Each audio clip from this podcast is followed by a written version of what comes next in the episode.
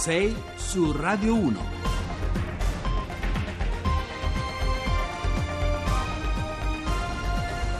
Buongiorno da Carlo Cianetti, sono le 6.08, oggi eh, puntata ricca, ricchissima, anzi abbiamo aggiunto all'ultimo momento eh, il eh, Miracolo Roma, questo così l'abbiamo chiamato, Eh, parliamo del Miracolo Roma con eh, il radiocronista che ha seguito questa partita, Giulio Delfino, buongiorno.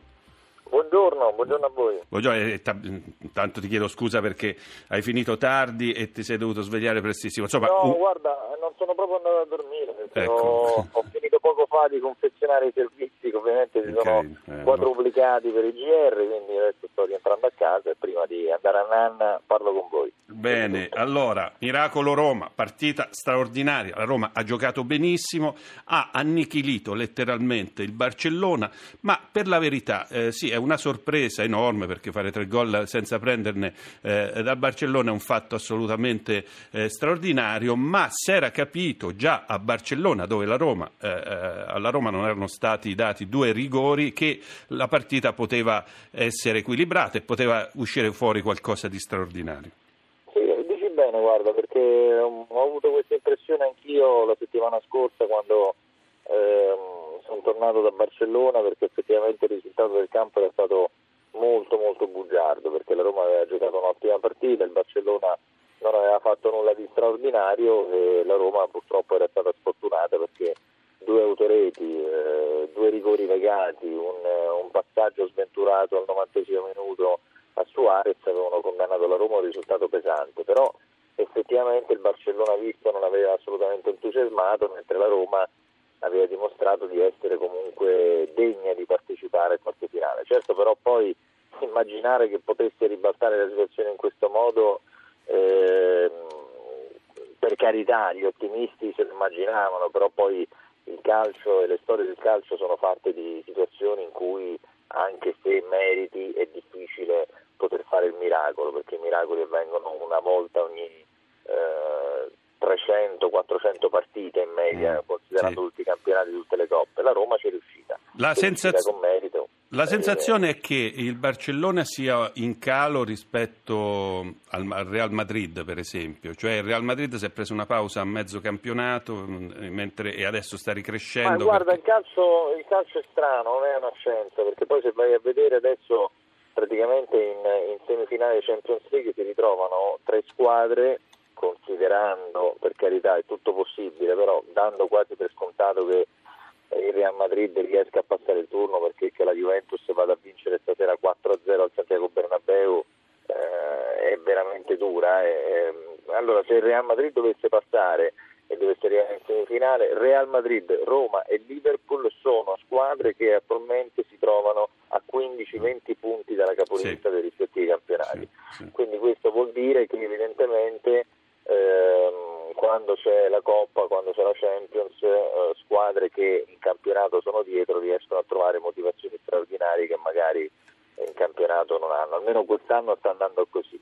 Mm. L'unica che, che rispecchia invece i valori è il Bayern Monaco, che però dobbiamo dire in Germania non ha veramente rivali, quindi eh, gli vince a spasso e poi è normale che possa anche confermarsi in Europa, favorita anche dal fatto che il Bayern Monaco ha avuto dei sorteggi facili perché ha beccato prima Sì. il Besiktas e adesso il Siviglia, che non è certo una squadra Però insomma è una squadra molto forte, questo non c'è Però il dubbio. Real Madrid, dicevi giustamente tu, in questo momento in Champions League è più forte del Barcellona e lo ha dimostrato negli ultimi anni perché nelle ultime quattro edizioni della Champions il Real Madrid l'ha vinta tre volte, il Barcellona Certo. una e negli ultimi cinque anni il Barcellona è la quarta volta che esce ai quarti di finale, Mhm. due volte eliminato dall'Atletico, l'anno scorso 3-0 anche dalla Juve e quest'anno 3-0 dalla Roma, quindi Sì. evidentemente Messi eh, soffre un po' della sindrome che ha anche nella nazionale Eh, argentina certo.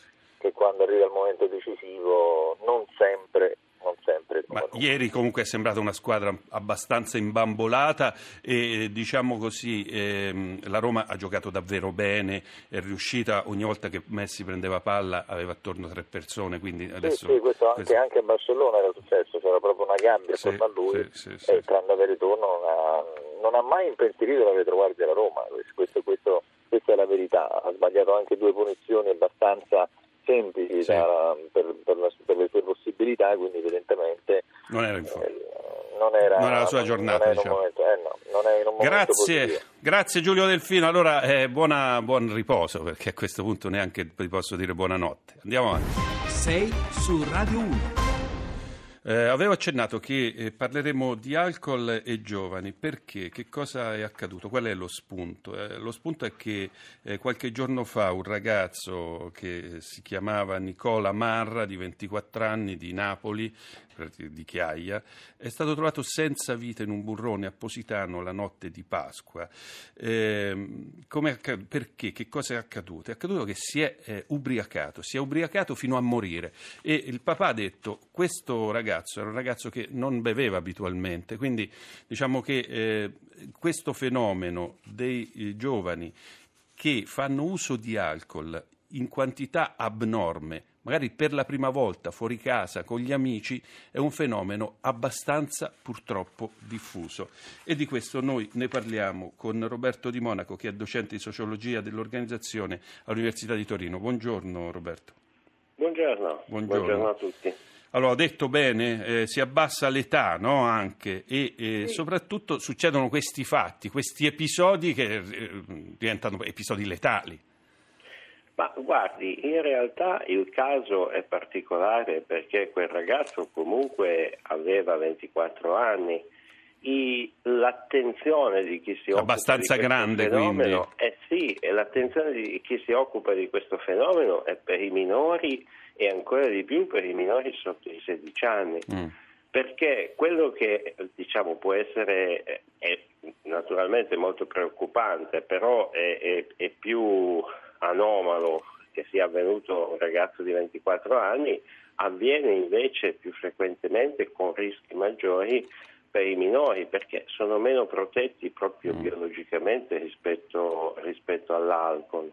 Pensi che secondo una ricerca eh, europea, comunque in Italia hanno provato l'alcol a 13 anni metà dei ragazzi e un terzo delle ragazze, provato, Mm. e hanno avuto episodi di ubri- ubriacatura il 6% dei ragazzi e il 2% delle ragazze a 13 anni, quindi Mm. sono migliaia. Sì, assolutamente, ma eh, perché si abbassa l'età? Che cosa sta succedendo? Eh, le- l'età si abbassa un po' in controtendenza rispetto a un fenomeno generale che è la riduzione dei consumi, che riguarda Mm. anche i giovani. In questo fenomeno generale della riduzione, però, eh, sarà per via dei media, sarà per le pratiche di consumo dei ragazzi quando sono fuori casa, nei luoghi di ritrovo e così via, comunque sì, ci sono più giovani che in età proprio molto eh, giovanile, molto bassa, eh, provano e provano quando sono fuori casa e quando sono insieme con gli amici. Quindi Questo- non a casa, non si assaggia il vino per la prima volta magari a casa e che so, si fa una prova anche per gioco con... Sì, sì, con- sì, ma infatti eh, eh, gli studiosi lo ritengono persino protettivo fare la prova a casa, nel senso che faceva parte della tradizione delle Certo. famiglie che si assaggiasse l'alcol.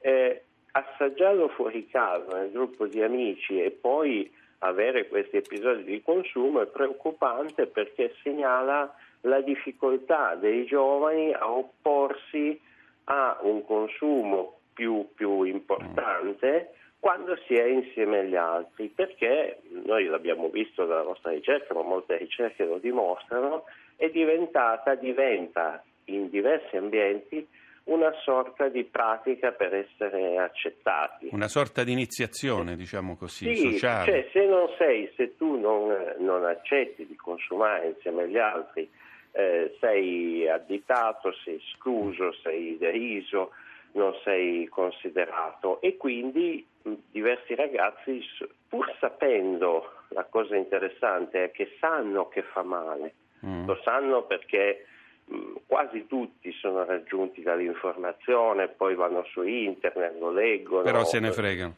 Però non riescono, nonostante sappiano che fa male, eh, evidentemente è più importante in quel momento essere accettati. L'inclusione nel gruppo. Sì, sì.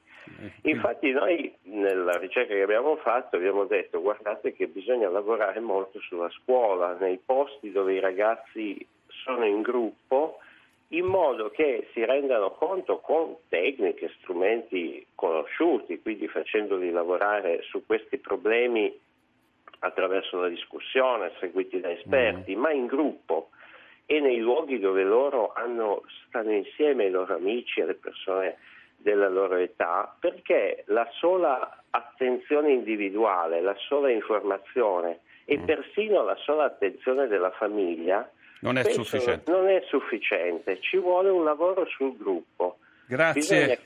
Grazie Roberto Di Monaco, purtroppo sai, non abbiamo, oggi si è aggiunto questo argomento all'ultimo istante, dobbiamo tagliare un po' tutti, quindi Comunque il concetto è chiarissimo, grazie quindi Roberto Di Monaco, docente di sociologia dell'organizzazione all'Università di Torino.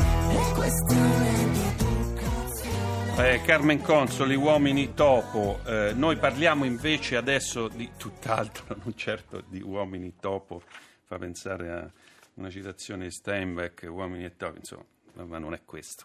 Allora, la, la bellezza dello scrivere a mano, eh, questo è il titolo di un articolo mm, su Repubblica che ci ha molto incuriosito e siamo andati a vedere insomma, che, cosa, che cosa vuol dire. Eh, ce lo spiega Gabriella Bottini che è docente di neuropsicologia all'Università di Pavia. Buongiorno Gabriella. Buongiorno. Buongiorno. Allora, insomma, praticamente voi spiegate che scrivere a mano fa bene per un sacco di motivi, intanto si apprende di più, eh, si ragiona di più, eh, aiuta, aiuta, la testa, aiuta il cervello, diciamo così. Ci spieghi lei sì. meglio. Certo, allora prima di tutto vorrei premettere che ovviamente non c'è nessun intento millenaristico in questo, nel senso che non è che vogliamo ritornare alla scrittura a mano, era semplicemente un'occasione per discutere come la scrittura amanuense sia comunque un atto estremamente complesso per tante ragioni, questa è un po' mm. eh, la cosa che abbiamo discusso per esempio ieri nel corso di questo simposio che ho organizzato all'Università di Pavia in occasione poi della presentazione di un progetto. La scrittura è molto complessa complessa perché naturalmente eh, coinvolge moltissime funzioni cognitive, prima di tutto l'atto motorio no, della mm. pianificazione, è, una, è, un atto motorio molto raffinato eh, che si impara dopo un, un, po' di tempo, si acquisisce e poi non si perde più eh, nel corso del tempo. È vero che non si perde, continuiamo a scrivere, sappiamo scrivere, però la realtà è che se ci alleniamo, come tutti gli atti motori, no? bisogna allenarsi affinché la scrittura venga conservata mm. e questa cosa qua un po' la sappiamo tutti perché perché è ovvio che tutti noi per fortuna scriviamo al computer, abbiamo il, eh, il computer. Abbiamo perso spesso la capacità di sì. scrivere. Eh, un po' sì, un sì. po' sì, vabbè. Io lo dico per me, ma vedo che anche altri. no?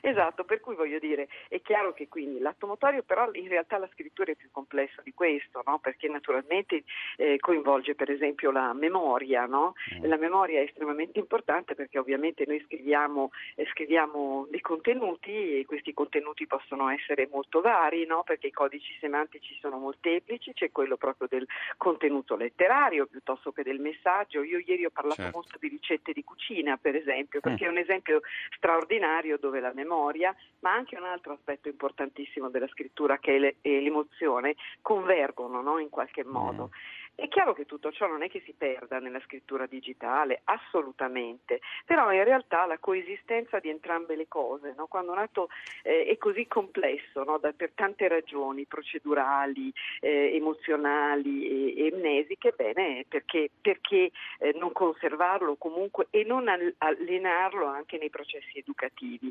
Diciamo che l'intento della, eh, dell'incontro di ieri... Allora, l'incontro di ieri si intitolava Ritrascrizione, la scrittura sì manuale tra storia, arte e neuroscienze, giusto per, sì, sì, per la esatto. cronaca. E perché voi poi, poi, state invitando a ritrascrivere, questo è, è il passaggio.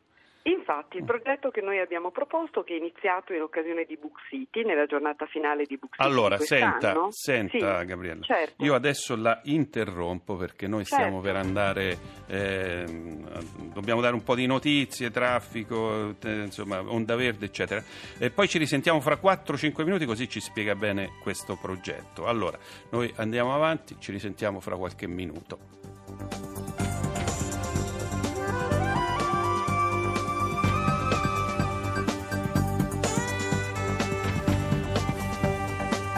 Rai Radio 1.